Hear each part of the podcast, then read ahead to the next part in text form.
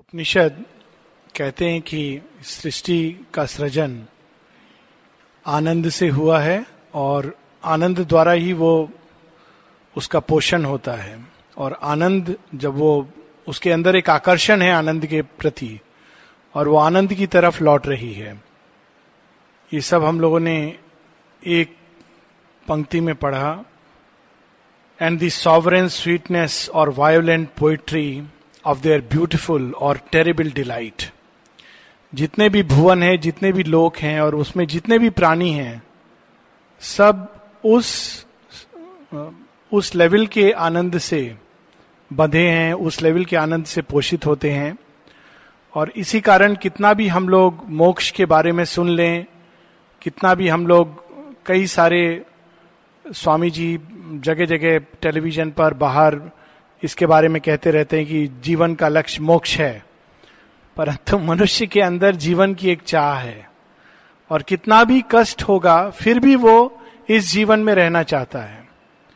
कोई चीज़ है जो उसको अंदर से पकड़ कर रखती है, और उसको कहीं ना कहीं ये एक आकर्षण है, एक भान है, एक अंतर्भास है कि शायद जीवन के अंत में या किसी न किसी दिन मुझे वो आनंद प्राप्त होगा जिसको मैं ढूंढ रहा हूँ। परंतु चूँकि हम अहंकार द्वारा इस जीवन को पकड़ते हैं और उसको अपनी सीमा के अंदर बंद करना चाहते हैं, इसीलिए ये आनंद एक विकृत रूप में आता है और उसकी दो विकृतियाँ हैं, बल्कि तीन विकृतियाँ हैं। दो जिनसे हम अच्छी तरह परिचित हैं, वो है सुख और दुख। दोनों ही आनंद की छाया है। और इसीलिए दोनों से ही व्यक्ति सेटिस्फाई नहीं होता और आगे कोई और चीज़ को ढूंढता है। ये हम लोग यहाँ पर रुके थे पेज 97 आगे हम लोग बढ़ेंगे।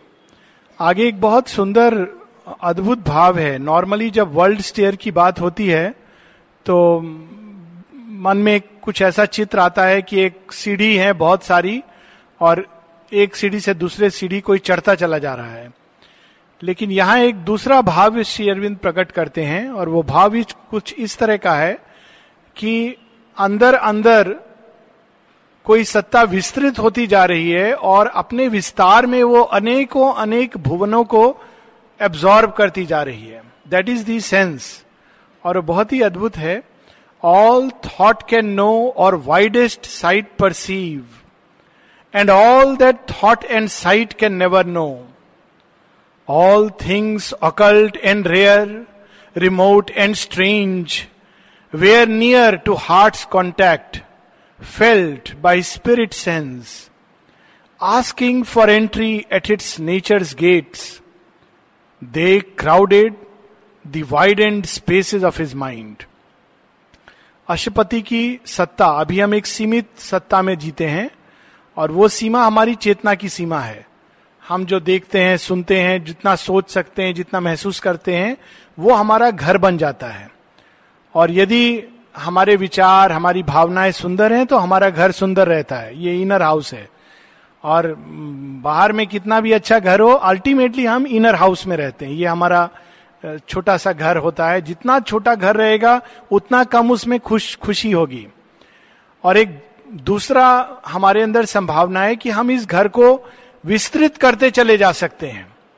और अशुपति का मन और हृदय इतना विशाल होता जा रहा है कि वह सब कुछ जो विचार की परिधि के परे है, वह सब कुछ जो हमारी दृष्टि की सीमा में नहीं समा सकता, वह सब कुछ अब उनका अंतरंग इंटीमेट होता जा रहा है। कैसे? वो इस, ये सब महसूस कर रहे हैं एक अंतर्भाष द्वारा। तो ये यहाँ पर ये भाव है जो बहुत ही भिन्न है। वर्ल्ड स्टेयर का से जैसे हम समझते हैं कि कोई सीढ़ी पर सीढ़ी चढ़ता जा रहा है it is not that he is expanding in consciousness becoming vaster and vaster और वो सब अनेकों भुवनों को अपने अंदर समेटते जा रहे हैं और इस प्रकार उनको जान रहे हैं।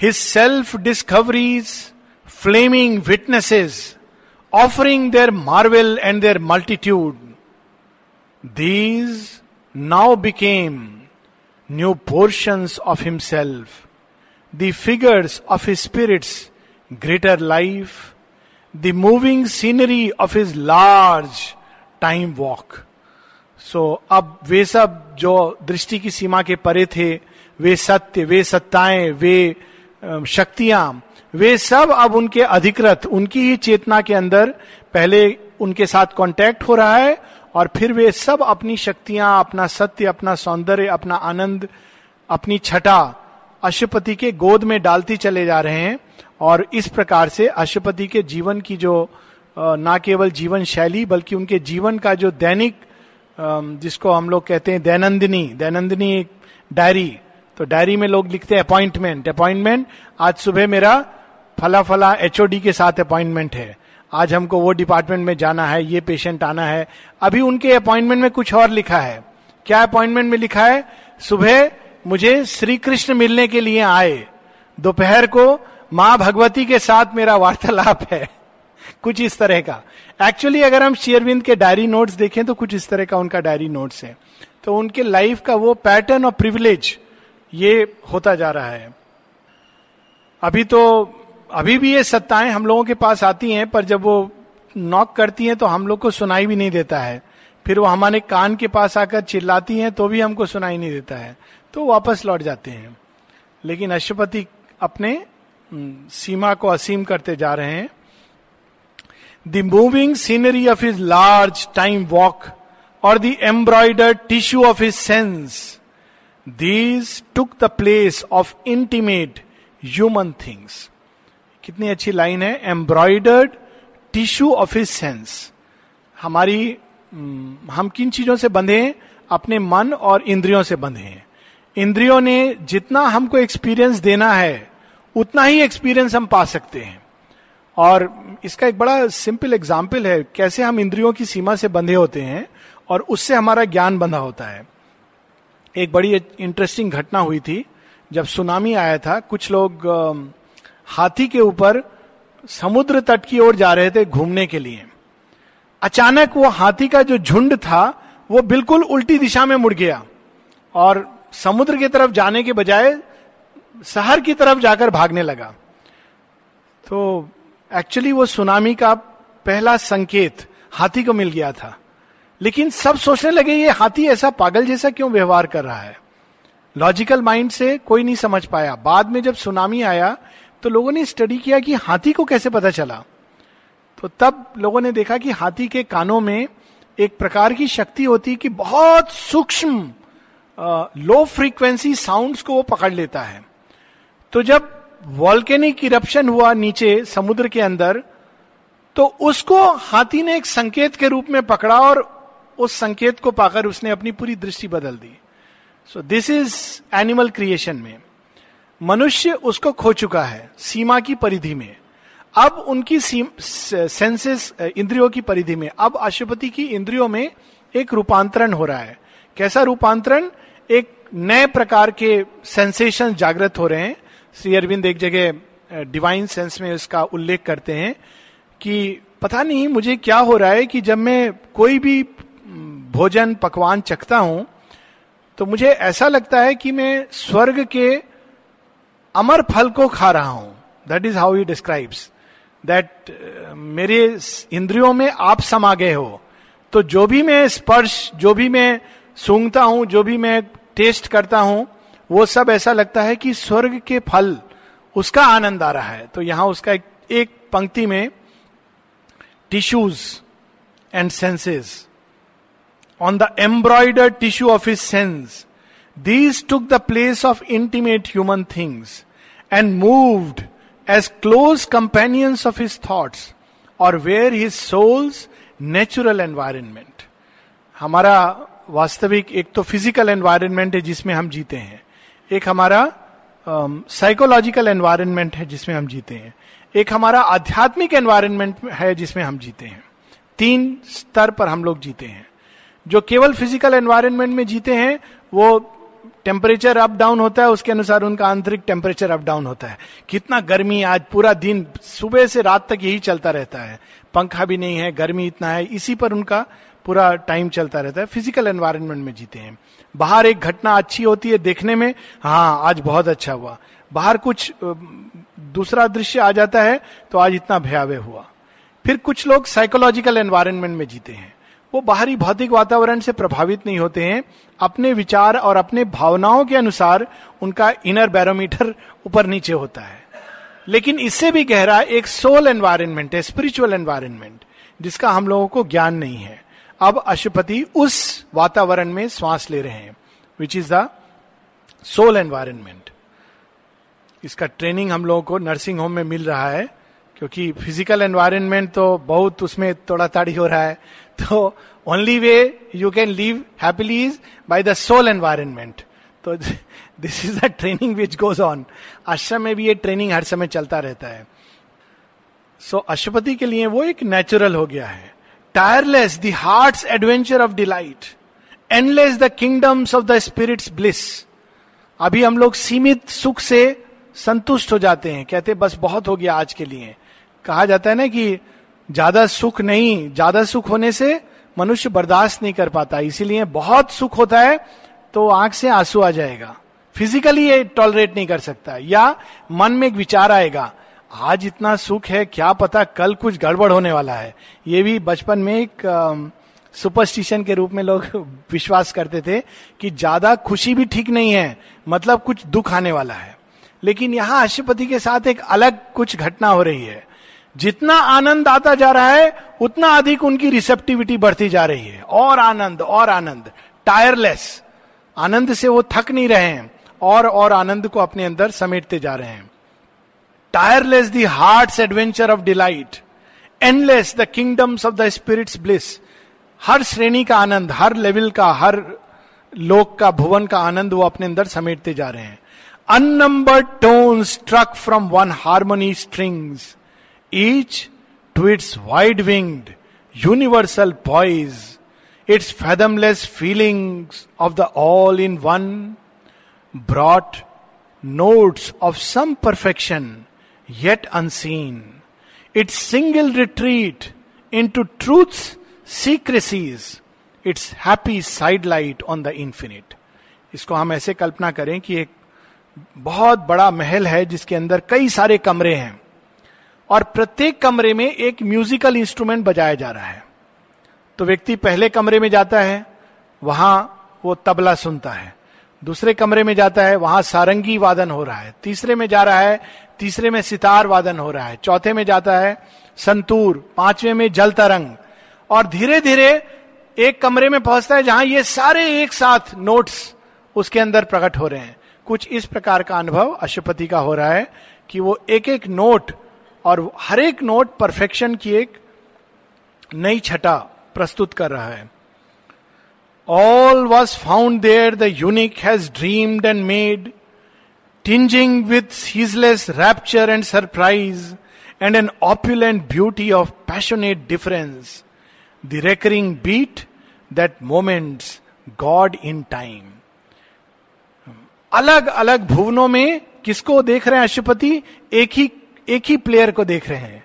लेकिन वो प्लेयर अलग अलग रूप धर के, अलग अलग खेल, अलग अलग नृत्य कर रहा है। ये उनके सामने दृश्य इसीलिए हम लोग देखते हैं परंपरा है इसका विष्णु सहस्र नाम, ललिता सहस्र नाम, इसका अर्थ यही है कि विष्णु अनेकों अनेकों रूप में, हज़ारों रूप में ललिता सहस्र नाम, एक ही माँ भुवन भुवनेश्वरी अनेकों अनेकों रूप में प्रकट हो रही हैं So Ashwapati is experiencing that delight. Only was missing the soul timeless word.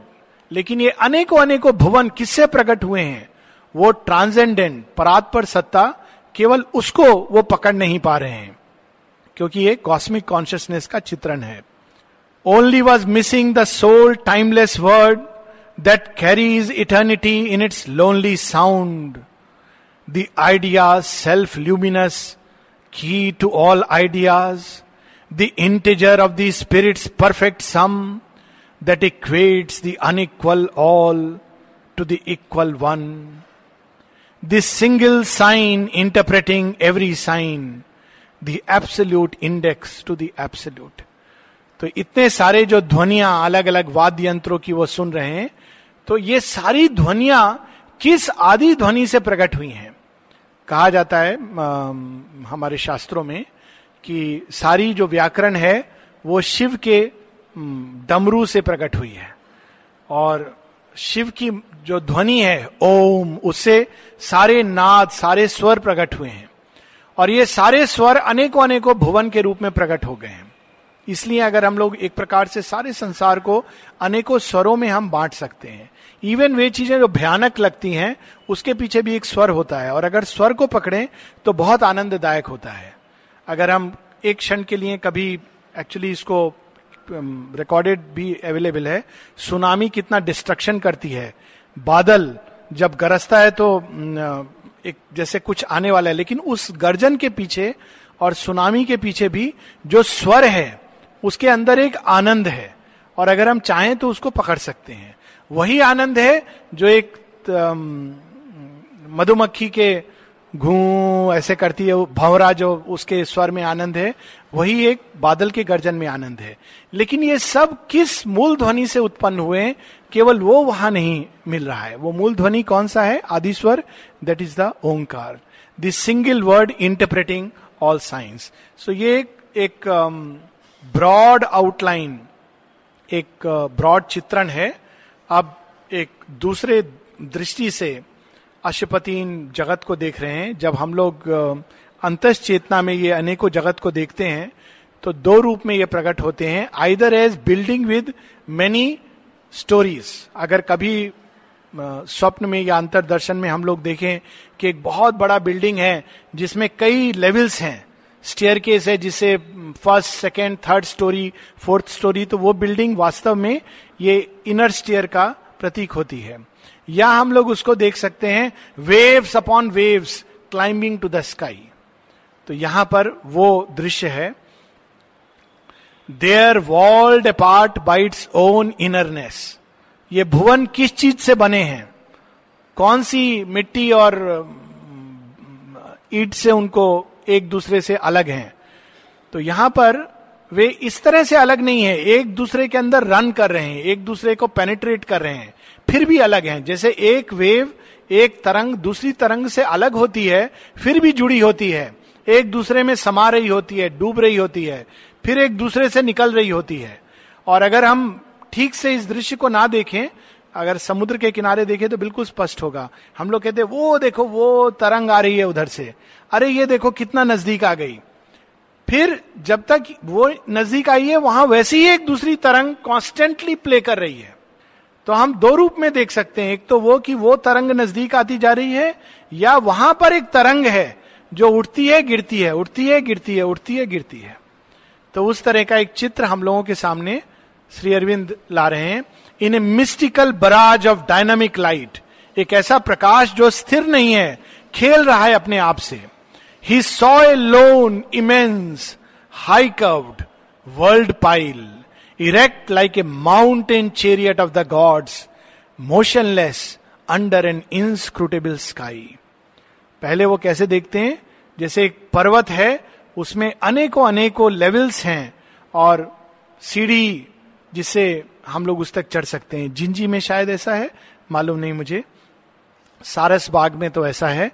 सौ सीढ़ियाँ हैं और वो पर्वत ऐसे चढ़ता जाता है। उस पर हम पर्वत पर चढ़ सकते हैं। तो वो इस प्रकार से अशुपति के सामने प्रकट हो रहा है।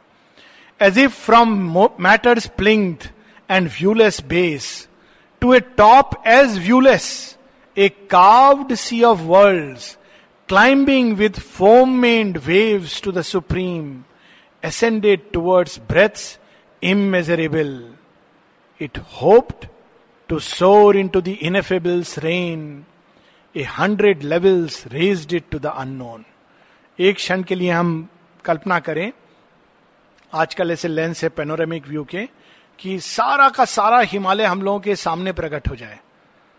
सारे उसकी चोटियाँ एक दूसरे से, छोटी से छोटी, चोटी से लेकर ऊपर तक। तो कैसा प्रतीत होगा? ऊपर ऐसा लगेगा कि ऊपर की चोटी तो दिख नहीं रही है, आकाश में विलीन हो रही है। और हिमालय कहा उसकी जड़ें जा रही हैं, ये भी हमको नहीं दिख रहा है। तो इस प्रकार के से अशुपति के सामने ये अनेकों अनेकों भुवन जगत लोक प्रकट हो रहे हैं। As climbs a storied temple tower to heaven built by the aspiring soul of man to live near to his dream of the invisible infinity calls to it as it dreams and climbs its fire touches the apex of the mounting into great voiceless stillnesses it marries the earth to screen eternities यही जो बाहर है, ये जगत world upon world सीढ़ी के रूप में, वही सीढ़ी हमारे अंदर, हमारी ही आत्मा निर्माण करती है। और जैसे जैसे निर्माण करती है, हम ऊपर चढ़ते जाते हैं। और जब ऊपर चढ़ते हैं तो और आगे ऊपर हमको दिखाई देता है दृश्य। और अगर हम बचपन से अगर अब तक अपनी यात्रा देखें तो सच में ऐसा लगेगा कि अरे, हम ऐसा सोचते थे, कितने मूर्ख थे। ऐसा नहीं कि अभी बुद्धिमान है। दस साल बाद आज का दिन देखेंगे तो लगे अरे, हम इतने मूर्ख थे और बुद्धिमान समझते थे। तीस साल बाद होपफुली अगर हम प्रगति कर रहे हैं, अगर प्रगति नहीं कर रहे हैं तो हम सोचेंगे हम तो बहुत बुद्धिमान हैं, हमेशा इस इल्यूजन के अंदर रहेंगे। बाकी सब मूर्ख हैं, हम बुद्धिमान हैं, लेकिन सच्ची बुद्धिमता यह है कि वो विनम्रता के साथ आगे बढ़ती है, हर स्तर पर उसको आगे जो है, वो दिखाई देता है। और जब आगे बढ़ती है तो दिखता है ओ जिसको हम अंत समझते थे, वो तो केवल एक सीढ़ी थी। और इस प्रकार हम लोग अनंत की यात्रा पर बढ़ते जाते हैं। इन्फिनिटी कॉल्स टू इट कितनी सुंदर यहाँ एक्सप्रेशन है। कौन बुला रहा है? अनंत बुला रहा है। और इसीलिए अंतिम समय तक, श्वास तक ये नहीं होता कि, आ, हमने तो प्राप्त कर लिया। माँ एक जगह कहती है, बूढ़ा कौन है?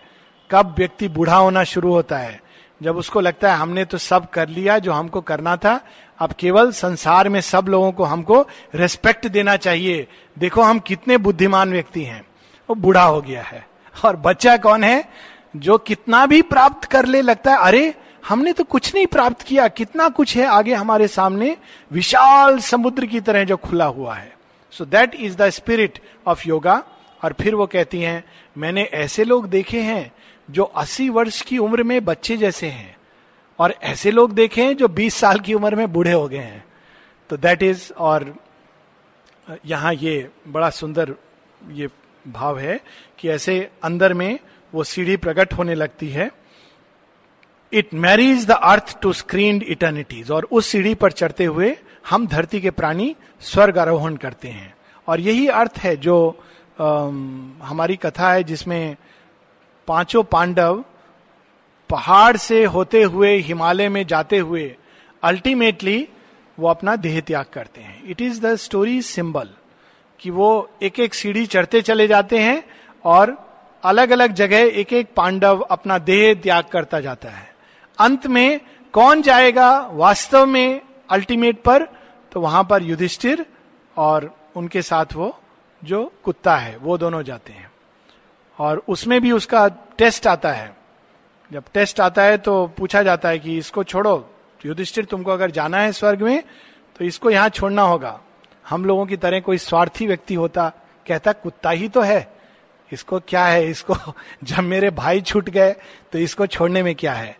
युधिष्ठिर कहते, नहीं, ये मेरा धर्म नहीं है कि मैं अपने मित्र को छोड़ करके आगे बढ़ूं। और तब उनके सामने स्वयं धर्मराज प्रकट होते हैं। कहते ये तुम्हारा अंतिम टेस्ट था। अब तुम वास्तव में अधिकारी हो क्योंकि मैं ही वो कुत्ता बना था जो और कुछ नहीं तुम्हारा धर्म है जो तुम्हारे साथ यहाँ तक चल रहा था। So it's a very very symbolic story कि ये सीढ़ी चढ़ने में कौन सी चीज़ हमको सहायता करती है? हमारा धर्म। नॉट धर्म एज रिलीजन बट वो सत्य जिसको हम धारण करके आगे बढ़ते हैं। So it marries the earth to screen eternities amid the many systems of the one, made by an interpreting creative joy, alone it points us to our journey back.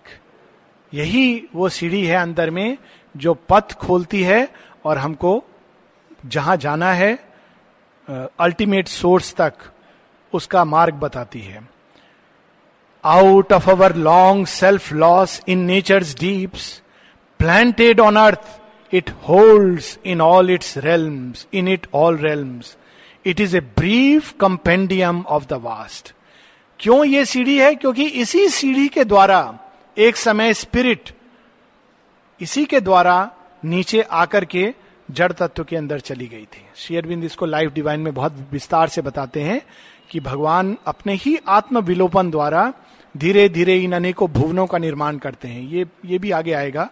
और इसी कारण यही वो पथ है जिसके द्वारा हमको वापस लौटना है। If there is a road this is the road a summary of the stages of the spirit its copy of the cosmic hierarchies refashioned in our secret air of self a subtle pattern of the universe जितने भी चेतना के स्तर हैं, जितने भी भुवन हैं, वे सब हमारे अंदर सूक्ष्म रूप में हैं। मनोमय जगत हमारे अंदर मन तत्व के रूप में है। प्राण में जगत, प्राण तत्व के रूप में है। और दोनों जगत की जितने भी स्तर हैं हमारे अंदर हैं, भौतिक जगत हमारे अंदर फ़िज़िकल के रूप में है। उसके नीचे जो पाताल है वह भी हमारे अंदर है। मनोमय जगत के ऊपर जो चेतना के और भी आध्यात्मिक जगत है और आध्यात्मिक जगत के ऊपर जो कारण जगत विज्ञान में जगत सुप्रामेंटल वर्ल्ड सोलर लाइट वे सब हमारे अंदर सूक्ष्म रूप में है। और जैसे जैसे हम आगे बढ़ते जाते हैं वे अपने आप को खोलते चले जाते हैं हमारे आगे बढ़ने के लिए। It is within below without above यही सत्य को यहाँ इस एक लाइन में प्रकट किया गया है और इसी को ईश उपनिषद बड़े सुंदर ढंग से बताती है। तदे जति, तन्ने जति, तद दूरे तदुवंतिके वही जो हमारे अंदर है, वही हमारे बाहर है, वही जो हमारे करीब है, नज़दीक है, वही हमसे बहुत दूर है। अगर हम एक दृष्टि में देखें तो अतिमानस बहुत दूर है। हम कल्पना भी नहीं कर सकते। दूसरी दृष्टि से देखें तो वो हमारा ही सार सत्य है। हमारे ही अंदर है। So it is a way of looking भगवान बहुत दूर है। अगर हम ये सीढ़ी पर चढ़ते हुए जाएँ तो बहुत दूर हैं। कल्पना नहीं कर सकते पहुँचने की। दूसरी दृष्टि से देखें तो भगवान हमारे अंदर हैं। बहुत करीब हैं। हमारे मित्र हैं, सखा हैं, बंधु हैं। So it It is within, below, without, above. Acting upon this visible nature scheme, it wakens our earth matters heavy dose to think and feel and to react to joy.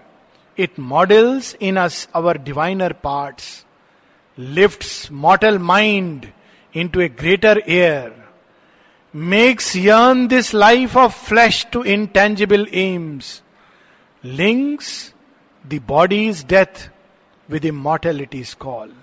क्योंकि ये सारे भुवन उनकी ऊर्जा हमारे अंदर है इसीलिए उसके स्पर्श द्वारा हमारा विकास होता है।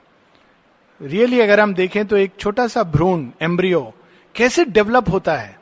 इट इज़ वेरी इंटरेस्टिंग कैसे उसके अंदर से प्राण तत्व स्फुरन होता है फिर उसके अंदर विचार भावनाएँ फिर उसके अंदर अभीपसा फिर उसके बाद दिव्यतर स्पर्श, ये सब क्यों होता है? क्योंकि हमारे अंदर वे सारे चेतना के स्तर हैं जो टच करते हैं और टच कर हमको जगाते हैं। इसको हम ऐसे कल्पना कर सकते हैं कि बच्चा सो रहा है और पहले माँ बहुत व्यस्त है तो वो कहती है किसी को कि जरा देखना, वो बच, उठा देना। तो घर में सर्वेंट है, आके बोलता है कि भाई, उठ जाओ। कहता है, नहीं नहीं नहीं, हमको अभी और सोना है। सो जाता है चादर खोल के। फिर थोड़ा देर बाद नहीं उठता है तो फिर किसी और को भेजती है। जरा उसको उठाना, देखना, उसका टाइम हो गया स्कूल जाने का। तो फिर कोई और आता है उठाने के लिए, बहन आती है, भाई आता है उठाने के लिए तो बच्चा गुस्सा करता है, गुस्सा करके उसको भी भेज देता है। लेकिन थोड़ा थोड़ा जाग गया है। अब वो उठ गया है, लेकिन वो बिस्तर से बाहर नहीं उठेगा। फिर वो पिताजी को भेजती है, जरा देखिए, बहुत देर हो गया है। तो पिताजी आते हैं, उठाते हैं, थोड़ा ज़्यादा हिलाते हैं। तो फिर बच्चा उठता है, बैठता है इधर उधर देखता है, फिर देखता है, पिताजी काम में व्यस्त हो गए, फिर सो जाता है। फिर जब बहुत देर हो जाता है, माँ कहती है, अब तो नहीं उठेगा तो स्कूल में उसको देर हो जाएगा। तो माँ स्वयं आती है। फिर कहती है, देखो, उठना है कि नहीं उठना है? नहीं तो मैं चादर खींच करके एकदम किनारे करती है, उठाती है, ब्रश हाथ में पकड़ाती है, बोलती, चलो बाथरूम जाओ। तो उसी प्रकार से हम लोग अलग अलग स्पर्श, लेकिन ये सारे स्पर्श वास्तव में वहीं से आ रहे हैं। तो जब हम बिल्कुल सीमित अवस्था में होते हैं तो वही जगत जननी हमको सुख दुख बेचती है। जाके इसको उठाओ। तो सुख आता है, हम नहीं उठते हैं। फिर दुख आता है, थोड़ा उठते हैं। फिर सुख दुख खेल खेलता है। फिर वो भी नहीं उठते हैं हम पूरे तरह। फिर कुछ और भेजती है, अच्छे विचार भेजती है। थोड़ा देर के लिए हम लोग उठते हैं हाँ बहुत अच्छा है, ये सब करना चाहिए। फिर हम सो जाते हैं। विचार से भी नहीं कुछ होता। फिर एक तीक्ष्ण भाव भेजती है। थोड़ी देर के लिए एस्पिरेशन जागृत होता है। फिर हम सो जाते हैं। फिर माँ स्वयं आती है। बहुत सो लिए अब इस नींद से जागो।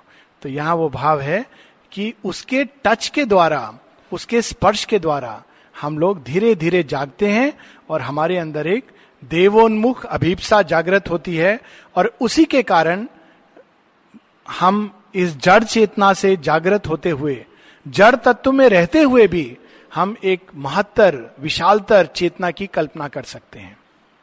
Out of the swoon of the inconscience swoon का अर्थ यह है, बहुत गहरी नींद में जो सोया है, उसको swoon it labours towards a superconscient light हम लोग सोचते हैं कि हम लोग इतना बहुत साधना कर रहे हैं, साधक हैं। हम लोग कभी एक क्षण को नहीं देखते हैं कि उस घोर तंद्रा से अब तक हमको कौन यहाँ तक खींच कर ले आया है। वही माँ। अंधकार में अज्ञान में भी वही माँ थी। हमारे सुख दुख के पीछे भी वही खड़ी थी। जब हम उनको रिकॉग्नाइज नहीं कर रहे थे, जब उनसे विद्रोह कर रहे थे, उस समय भी वही खड़ी थी। धीरे धीरे धीरे हमको तैयार करती हुई वो उस स्थान पर ले आती है, जहाँ हम उनको देखकर रिकॉग्नाइज करते हैं और कहते हैं, हे जगत जननी तुम ही एकमात्र सब कुछ हो। If earth were all and this were not in her वास्तव में अगर चेतना के अन्य स्तर नहीं होते, केवल जड़ तत्व होता और आत्मा होती तो विकास की कोई संभावना नहीं होती।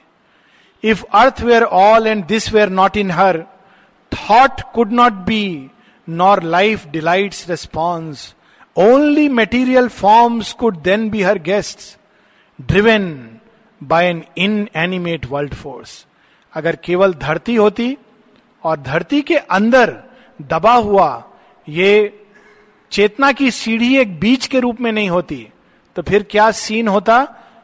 पेड़ पेड़ हो, पेड़ नहीं होते केवल पर्वत होते और नदी होती समुद्र होता और पर्वत नदी और समुद्र के ऊपर देवलोक के देवता आकर खेल खेल रहे होते।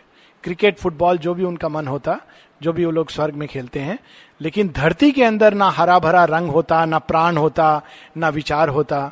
सो ये सब कुछ इसलिए हुआ क्योंकि ये सब कुछ जड़ तत्व के अंदर बंद है।